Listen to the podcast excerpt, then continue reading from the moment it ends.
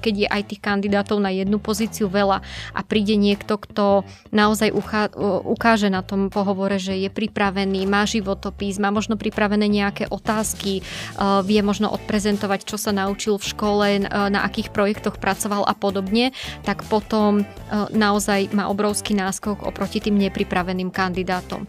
Ak si niekto hľada prácu, tá príprava je naozaj dôležitá bez ohľadu na to, či ide o prácu na trvalý pracovný pomer alebo brigádu. Počúvate Profesia v praxi.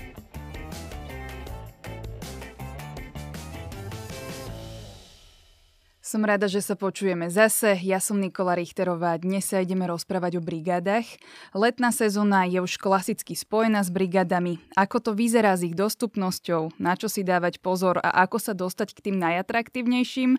Okrem tohto sa tiež chystáme pozrieť aj na to, že ktoré brigády sú najatraktívnejšie pre študentov, o čo sa zaujímajú možno mamičky na materskej či iné uchádzačky a uchádzači, ktorí prácu majú a práve brigádou si chcú vylepšiť finančnú situáciu. Teda je jasné, že o brigadách sa dnes budeme rozprávať skutočne obšírne s mojou hostkou, ktorá je, ktorou je manažérka personálnej agentúry Grafton Renata Zalubel. Dobrý deň. Dobrý deň. Tak začneme vlastne tou dostupnosťou brigád.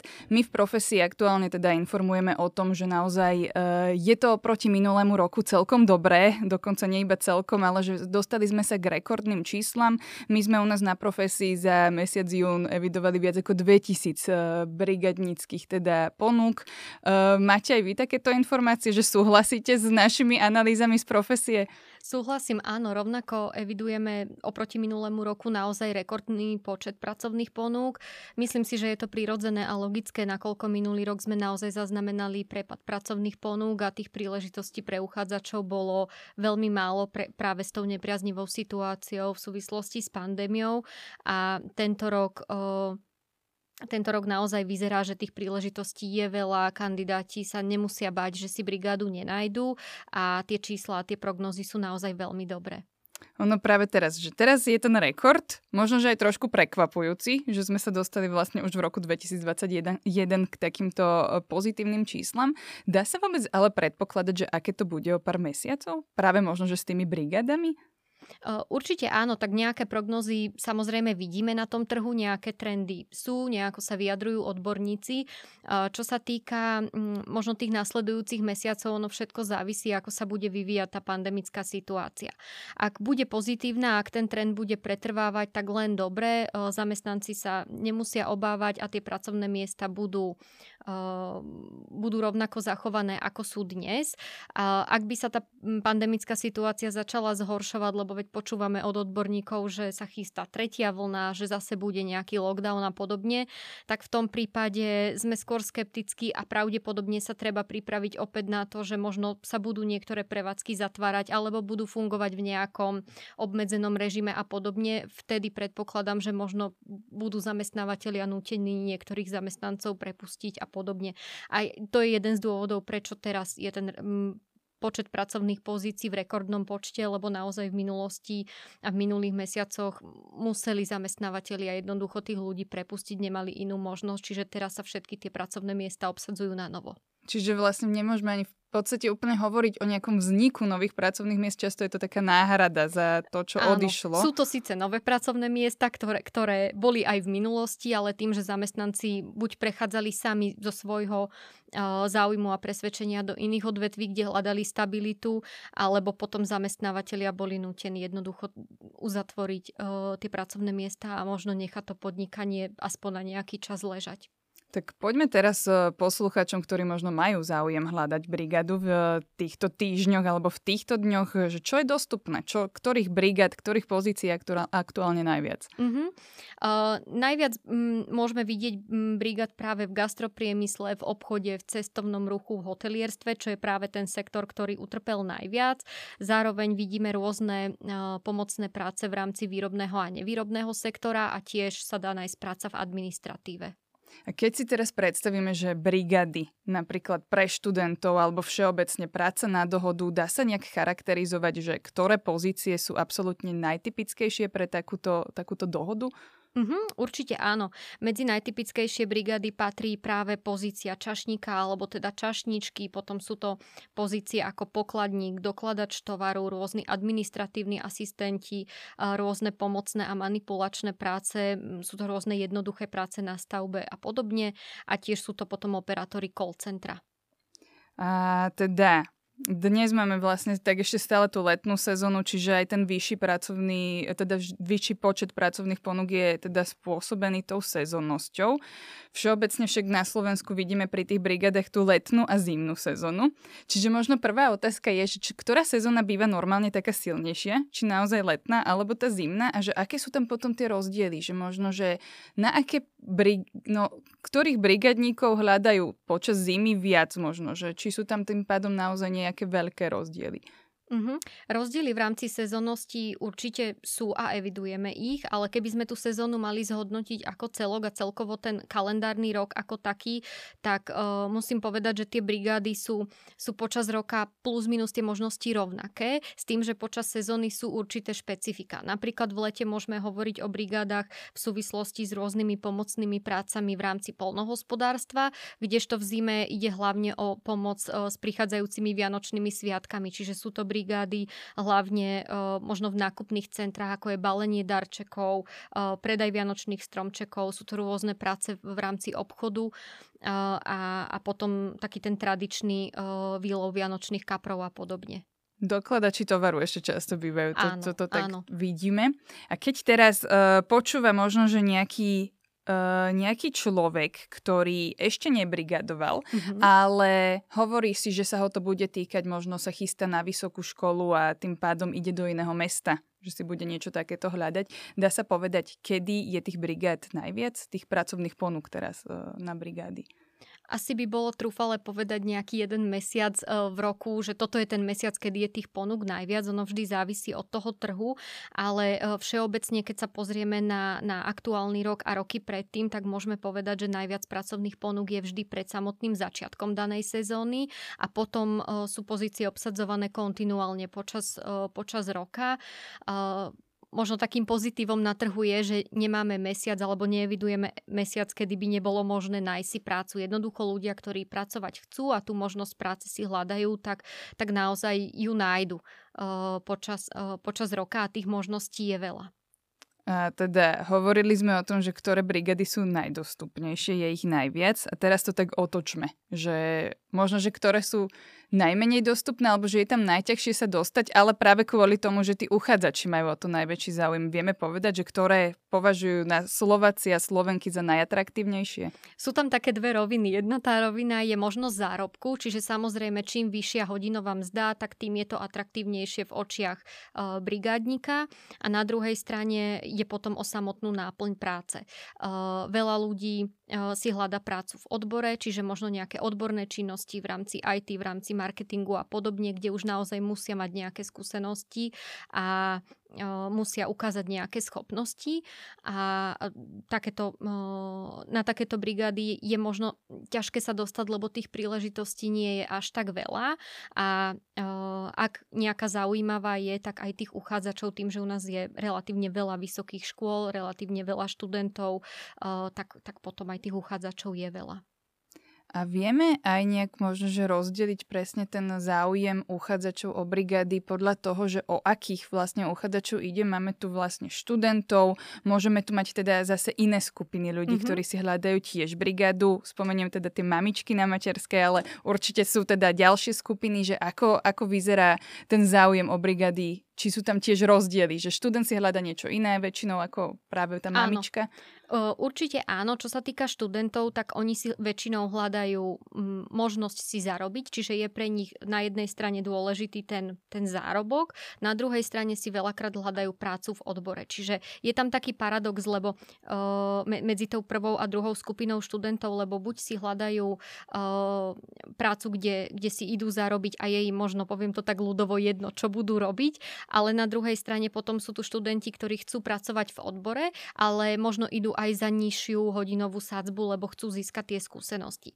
Čo sa týka uh, mamičiek na materskej, ktoré sme spomínali, tak to je tiež nejaká špecifická skupina uh, zamestnancov, pre ktorých je atraktívne, atraktívne pracovať na brigádu. Oni veľakrát uprednostňujú tú flexibilitu pracovnej doby a možnosť pracovať z domu. Čiže ak im zamestnávateľ umožní ako keby sklbiť tie materské povinnosti spolu s tou prácou, tak, tak sú častokrát ochotné a chcú aj oni uh, si privyrobiť a pracovať. Uh, čo sa týka ďalšej skupiny, tak môžeme hovoriť o zamestnaných ľuďoch, pre ktorých uh, je často v praxi zaujímavé si ísť zarobiť aj na brigádu, aj napriek tomu, že sú zamestnaní.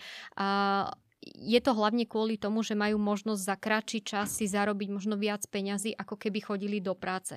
Stretávame sa v praxi s tým, že ľudia si uh, berú možno dvoj, troj týždňovú dovolenku a idú si niekam zarobiť, alebo majú odstávku u svojho aktuálneho zamestnávateľa, uh, alebo uh, si teda vezmu neplatené voľno a oplatí sa im takýmto spôsobom to vykryť.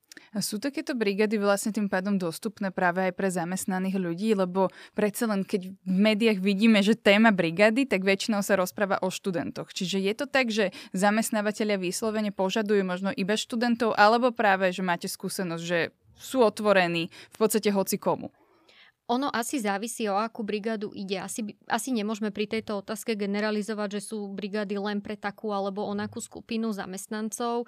Závisí, či ide o prácu, ktorú treba vykonávať e, možno kontinuálne počas roka, vtedy asi pre zamestnaného to nie je úplne zaujímavé. Potom sú brigády, ktoré sú naplňou práce zaujímavé pre študentov, lebo ide o rôzne, možno jednoduchšie úlohy, ktoré e, zvládajú. A potom, čo sa týka napríklad práce z domu a podobne, tam zase e, veľakrát to, to chcú ako keby robiť alebo vykonávať tú prácu tie mamičky.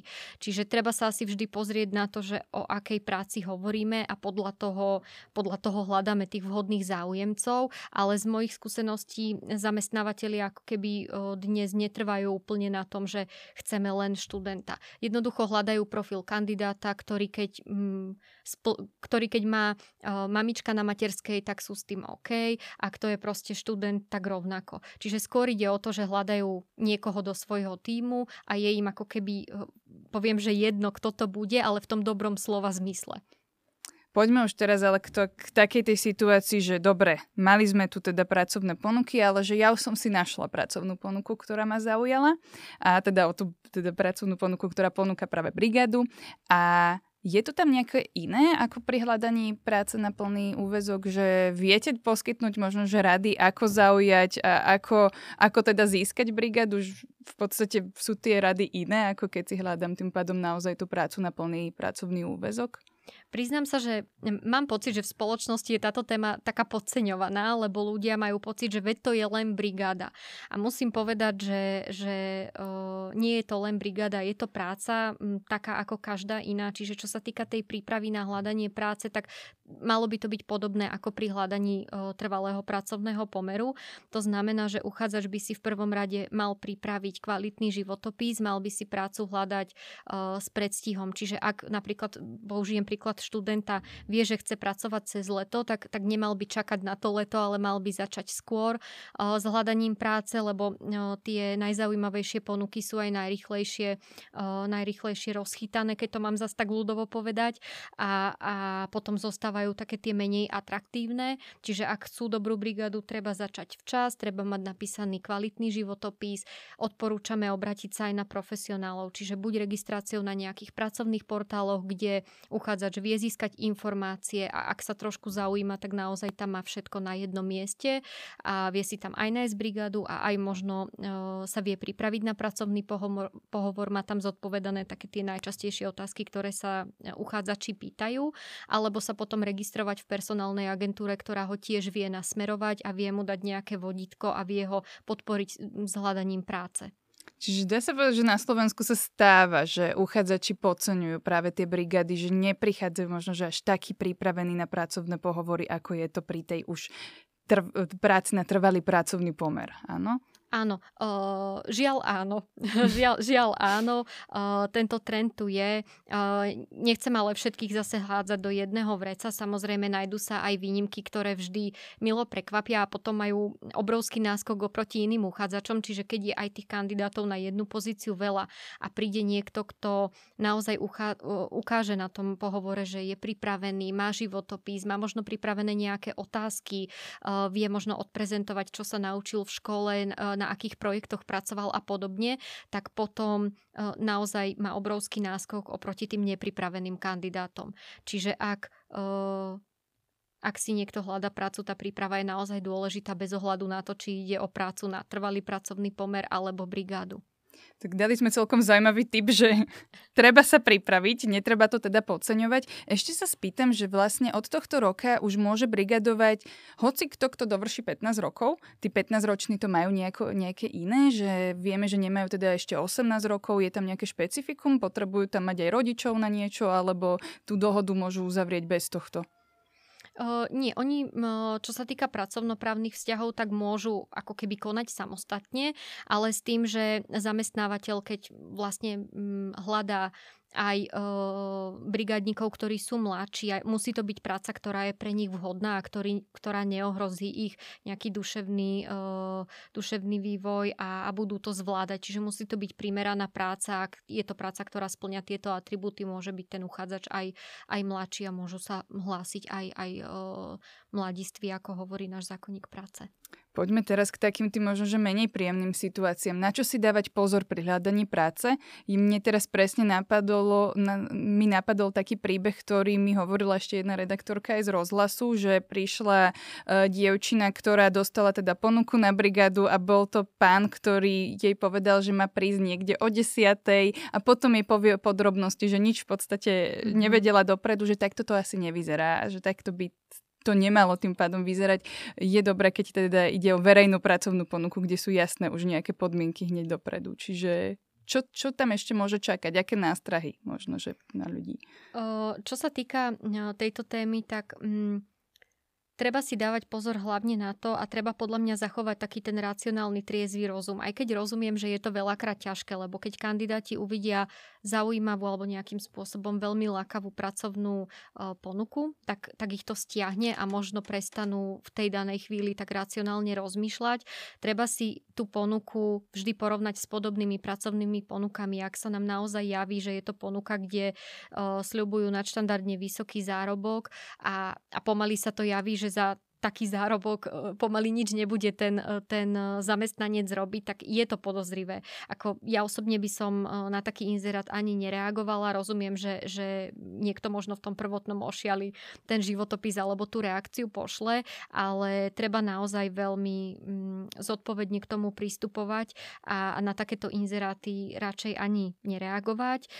Tiež mm, odporúčam si overiť budúceho zamestnávateľa, čiže mm, je tu doba internetu, čiže treba naozaj naozaj uh, googliť, treba si proste hľadať tie informácie, treba sa možno opýtať kamarátov, známych alebo skúsiť nájsť nejakých ľudí, ktorí možno cez tú agentúru alebo cez tú kontaktnú osobu niekam vycestovali, aké majú skúsenosti a tiež by mali uchádzači dávať pozor na to, aby mali podpísanú pred nástupom na samotnú prácu buď teda uh, dohodu alebo pracovnú zmluvu. To sú také tie hlavné zásady, na ktoré sa treba pozerať. A poďme teraz presne k tej pracovnej zmluve, teda k dohode. A na Slovensku máme tri dohody. Aký je medzi nimi vlastne rozdiel? Uh-huh. Náš uh, zákonník práce, a teda slovenská legislatíva rozlišuje tri dohody. Je to dohoda o brigadníckej práci študentov, je to dohoda o pracovnej činnosti a dohoda o vykonaní práce. Uh, na prvý pohľad sú to možno tri, tri veľmi náročné slova alebo slovné spojenia, ale keď sa na to pozrieme do detajlov, tak dohoda o brigadníckej práci študentov, ako už z názvu vyplýva, je dohoda, ktorú využívame na zamestnávanie študentov, nakoľko zamestnanec musí mať štatút študenta. Prácu je možné vykonávať v rozsahu 20, 20 hodín týždenne, ale v priemere, čo bude rozdiel potom s inou dohodou. Pri tejto dohode máme 15-dennú výpovednú dobu, ak ide o výpoveď jednu stranu, či už zo strany zamestnávateľa alebo zamestnanca. Čo sa týka dohody o pracovnej činnosti, tak tam, je, tam vlastne nemusí, byť, nemusí mať ten zamestnanec žiadny špeciálny štatút, ako bolo pri, pri brigadníckej práci študenta. Prácu je možné vykonávať v rozsahu najviac 10 hodín týždenne. Tu už to slovo v priemere nám vypadlo, čiže mhm. tu už ako keby je ustanovený ten týždenný pracovný fond a nedá sa s ním ako keby tak flexibilne pracovať ako pri študentskej dohode. Čo je rovnaké, tak je tiež 15-denná výpovedná doba a čo sa týka poslednej tretej dohody, tak to je dohoda o vykonaní práce a to je vlastne dohoda, kde rozsah práce alebo tej pracovnej úlohy nesmie v kalendárnom roku presiahnuť 350 hodín. Čiže je to nejaká úloha, za ktorú je zamestnanec zodpovedný a musí ju vlastne v tom ako keby časovom limite splniť. Tak keď teda už brigadník začína svoju prácu, mal by už mať takúto jednu z týchto dohôd teda podpísanú. Na čo je dôležité sa zameriavať? Že čo musí byť podľa vás v tej dohode určite spomenuté? Mm-hmm. Ono v prvom rade m, mm, musia tam byť definované tie zmluvné strany. Čiže musí tam byť definovaný zamestnávateľ a musí tam byť definovaný zamestnanec osobnými údajmi. Rovnako tam musí byť dohodnutý druh práce, ktorú bude ten zamestnanec vykonávať, rozsah práce, dohodnutá odmena, e, vlastne, na ktorú má nárok po vykonaní danej úlohy. Tiež tam musí byť dohodnutý rozsah pracovného času alebo doba, v ktorej sa má tá pracovná úloha vykonať. Čo je tiež dôležité je, že tá dohoda musí mať písomnú formu. Nestačí, že sa dohodne zamestnanec so zamestnávateľom ústne, ale musí mať naozaj fyzicky pred nástupom k dispozícii originál pracovnej zmluvy keď máme teda dohodu v roku 2021 a pozeráme sa tam na ten plat, tak by nemala tam byť napísaná um, menš alebo nižšia suma ako je 3,58 na hodinu tak vlastne hovorí aktuálny zákon. Keď sa ale pozrieme teraz na tie platy, dá sa nejak povedať, že v akých odvetviach alebo na akých pozíciách sa zarába najlepšie na tých brigádach, že čo je tým pádom také, že naozaj môžeme dať odporúčanie teraz pre počúvateľov, že tuto, keď nájdete brigádu, budete zrejme trošku lepšie zarábať ako na, tu, na tejto pozícii.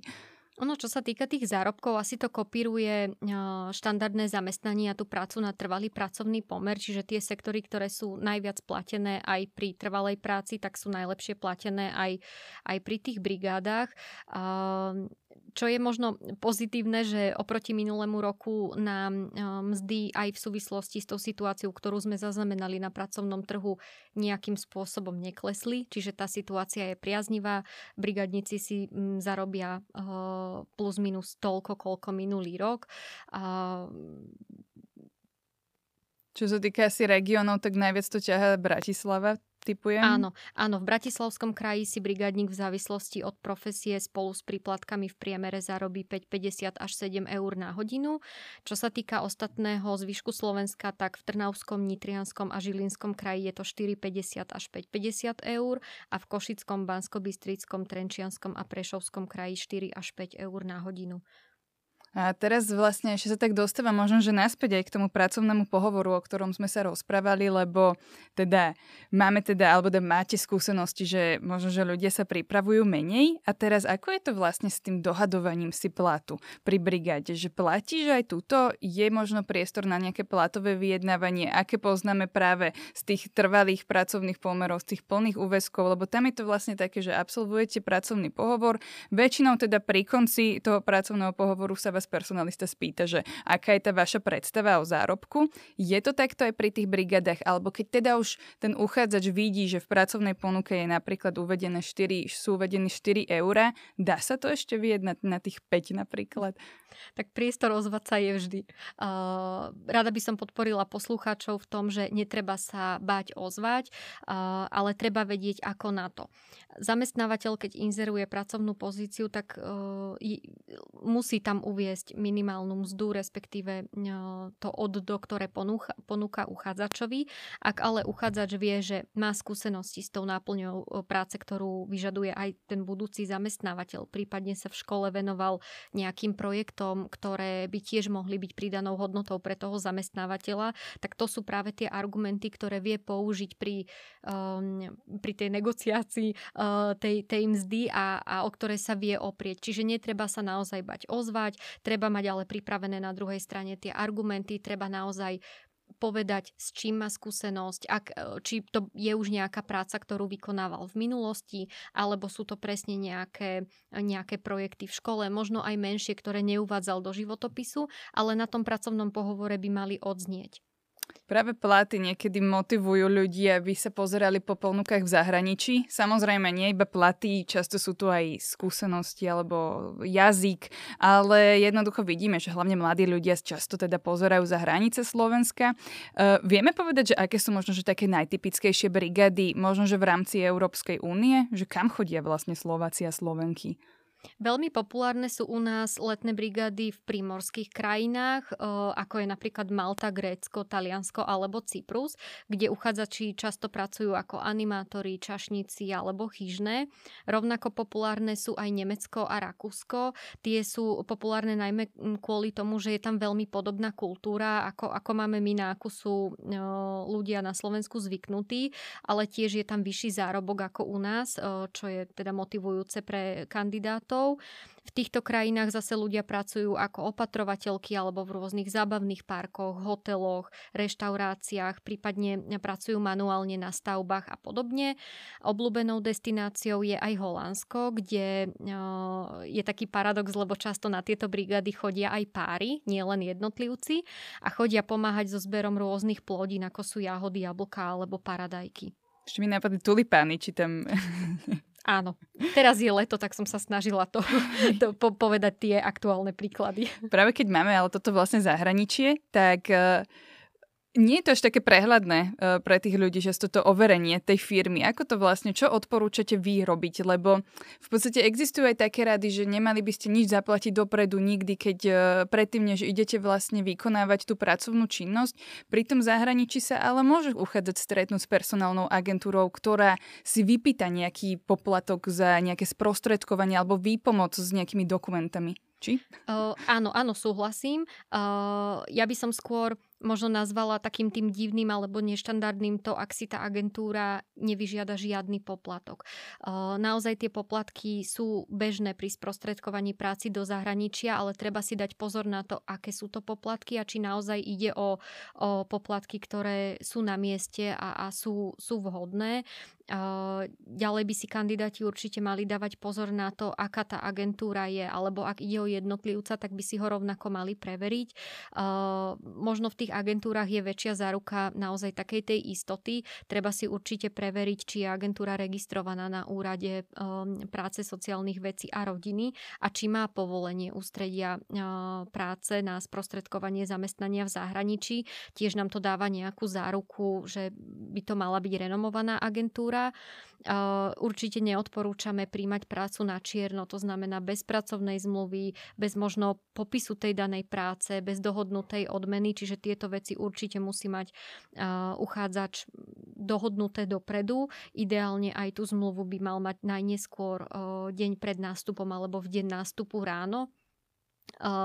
Tiež si treba možno zistiť čo najviac kontaktov v tej danej krajine, kam cestuje, uložiť si ich možno aj do mobilu, aj niekam na papier, ak by sa niečo stalo, tak aby sa k tým kontaktom vedel vrátiť. Určite odporúčame byť celý čas v kontakte s rodinou, hlavne zo začiatku tej brigády, aby naozaj v prípade, že sa niečo stane, aby aj tá rodina vedela zasiahnuť. Poznáme z praxe prípady, kedy ľudia prídu o telefón, prídu o doklady a vlastne zostanú odrezaní, tak naozaj treba mať toto podchytené a zariadené dobre dobre dopredu. Odporúča sa nikomu a za žiadnych okolností nedávať svoje cestovné doklady a vôbec akékoľvek doklady. Ak by naozaj prišlo k situácii, že mm, možno tá agentúra nalieha alebo čokoľvek, tak, tak jednoducho treba utiecť. Je to tiež už nejaký, mm, nejaký signál, že asi niečo nebude v poriadku. Ak príde k strate dokladov, tak Odporúčame i hneď to nahlasiť na polícii, naozaj nečakať, i hneď vyhľadať proste príslušnú políciu a hneď to proste s nimi riešiť. Rovnako ak sú pracovné podmienky iné, ako boli dohodnuté, tiež to hneď treba riešiť buď s príslušnou agentúrou, alebo ak agentúra nie je možno kompetentná, alebo nechce nám v tom pomôcť, tak opäť sa obrátiť na rodinu a, a snažiť sa to nejakým spôsobom vyriešiť, prípadne od toho utiecť. Odporúčame si tiež zobrať nejakú predplatenú telefónnu kartu a peniaze si uložiť na viacero miest, čiže nemať možno ako keď ide človek štandardne na dovolenku peniaze peniaze v jednej peňaženke, ale skúsiť si ich možno rozdeliť aj na menej, možno nápadné miesta, možno naozaj niekam aj do batožiny alebo do viacerých nejakých miest, aby keď sa niečo stane a možno je človek okradnutý alebo čokoľvek, tak aby mal nejakú zásobu. My to tak ukončujeme takými trošku aj negatívnejšími informáciami, ale naozaj je dobré byť pripravený a teda veríme, že sa nikomu niečo takéto zle nestane v tom zahraničí. Ďakujeme veľmi pekne, že ste nám priniesli takéto zaujímavé informácie do nášho podcastu. Veríme, že teda pomohli aj mnohým poslucháčom a teda ďakujeme, že ste si aj našli čas na náš podcast. Rovnako ďakujem za pozvanie. A teda veríme, že nám zostanete verní aj počas leta, lebo pripravujeme pre vás aj letný špeciál s Mišom Kubovčíkom. Viac sa dozviete už o chvíľu.